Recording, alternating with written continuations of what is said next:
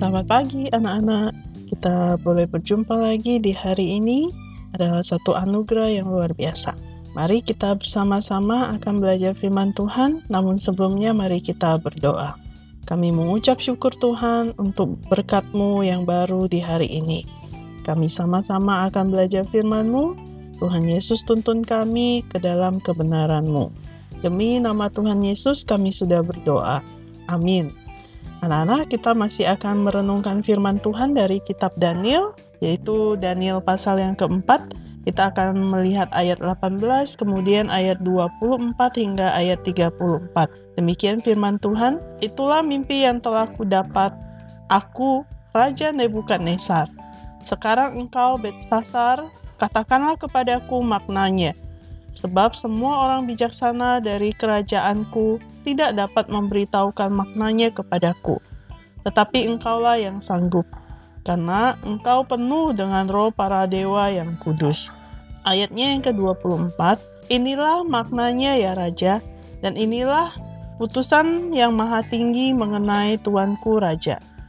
Tuanku akan dihalau dari antara manusia, dan tempat tinggal Tuanku akan ada di antara binatang-binatang di padang. Kepada Tuanku akan diberikan makanan rumput seperti kepada lembu, dan Tuanku akan dibasahi dengan embun dari langit.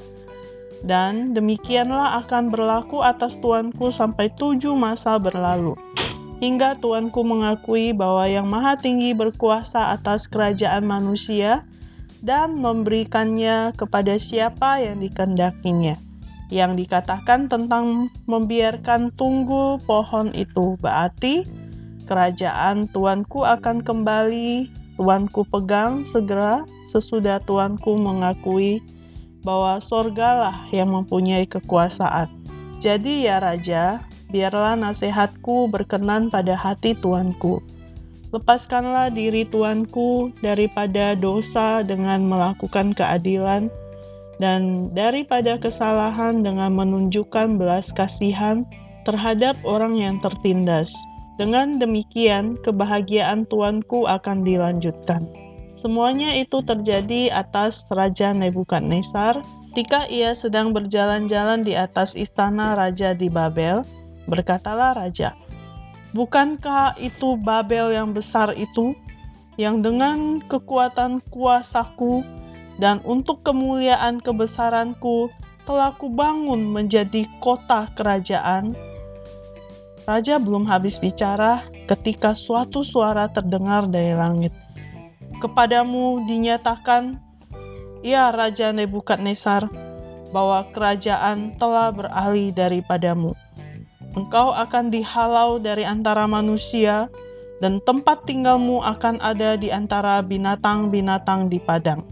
Kepadamu akan diberikan makanan rumput seperti kepada lembu, dan demikianlah akan berlaku atasmu sampai 7 masa berlalu, hingga engkau mengakui bahwa yang maha tinggi berkuasa atas kerajaan manusia, dan memberikannya kepada siapa yang dikehendakinya.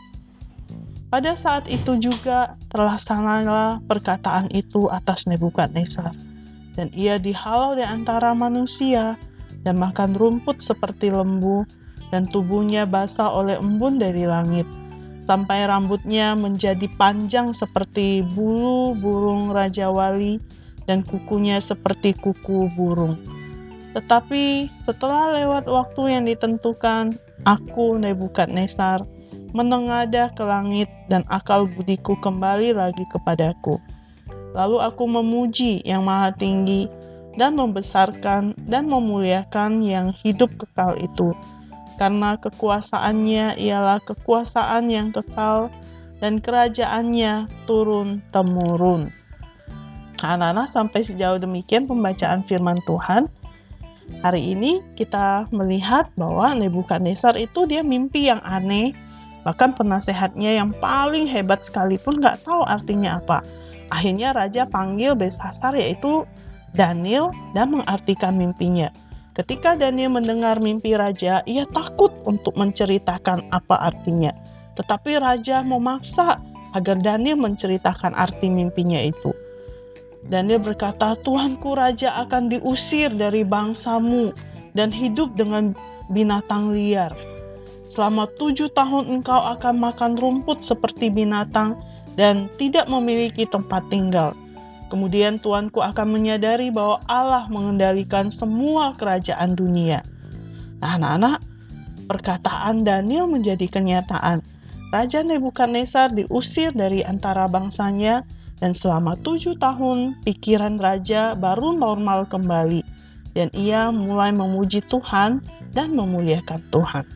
Nah anak-anak, kita lihat bahwa pengalaman Nebukadnezar yang buruk itu membawa dia kembali kepada Tuhan dengan memuji dan memuliakannya.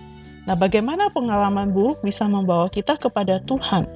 Coba bayangkan, jikalau kamu makan rumput kering, kamu akan tetap lapar dan akan mencari makanan yang lezat.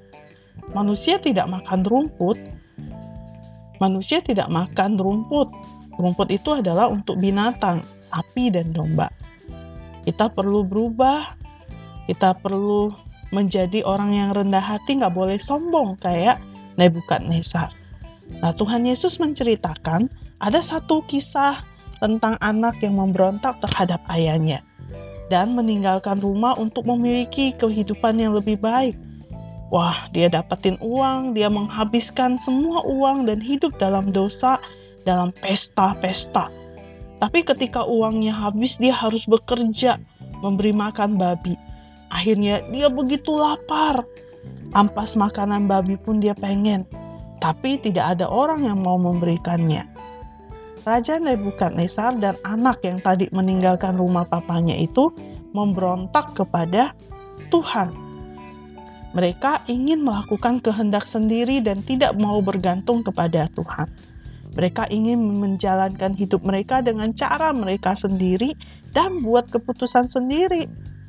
Nah, anak-anak, ketika kita lari dari Allah Bapa kita, Dia masih sangat mengasihi kita dan selalu rindu kita kembali kepadanya, kembali ke rumahnya sebagai bagian dari keluarga Allah.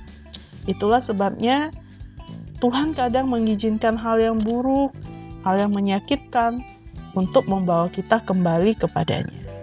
Nah, anak-anak, hari ini kita belajar bahwa kita nggak boleh sombong di hadapan Tuhan seperti Nebukadnezar yang akhirnya menjadi berperilaku seperti hewan.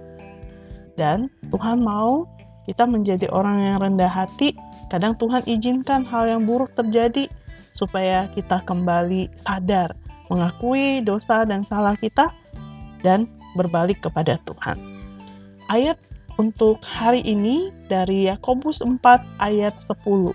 Rendahkanlah dirimu di hadapan Tuhan dan Ia akan meninggikan kamu.